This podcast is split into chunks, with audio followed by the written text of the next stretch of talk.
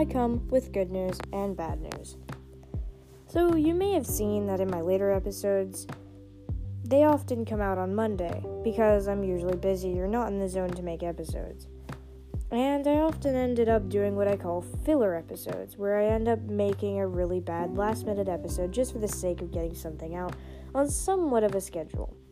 So that got me thinking, if I want my podcast to grow, the content I create shouldn't be bad or last-minute, just for the sake of making an episode. That's a bad habit I really need to get out of. So here's the bad news. I'm not going to be posting as often as I have been. But the good news is, this will help me to make better, more interesting content that you can enjoy more, and you might actually want to listen to multiple times. And it'll also give me more time to add in your OCs to Shoreheading, which I know a lot of you want and are waiting for.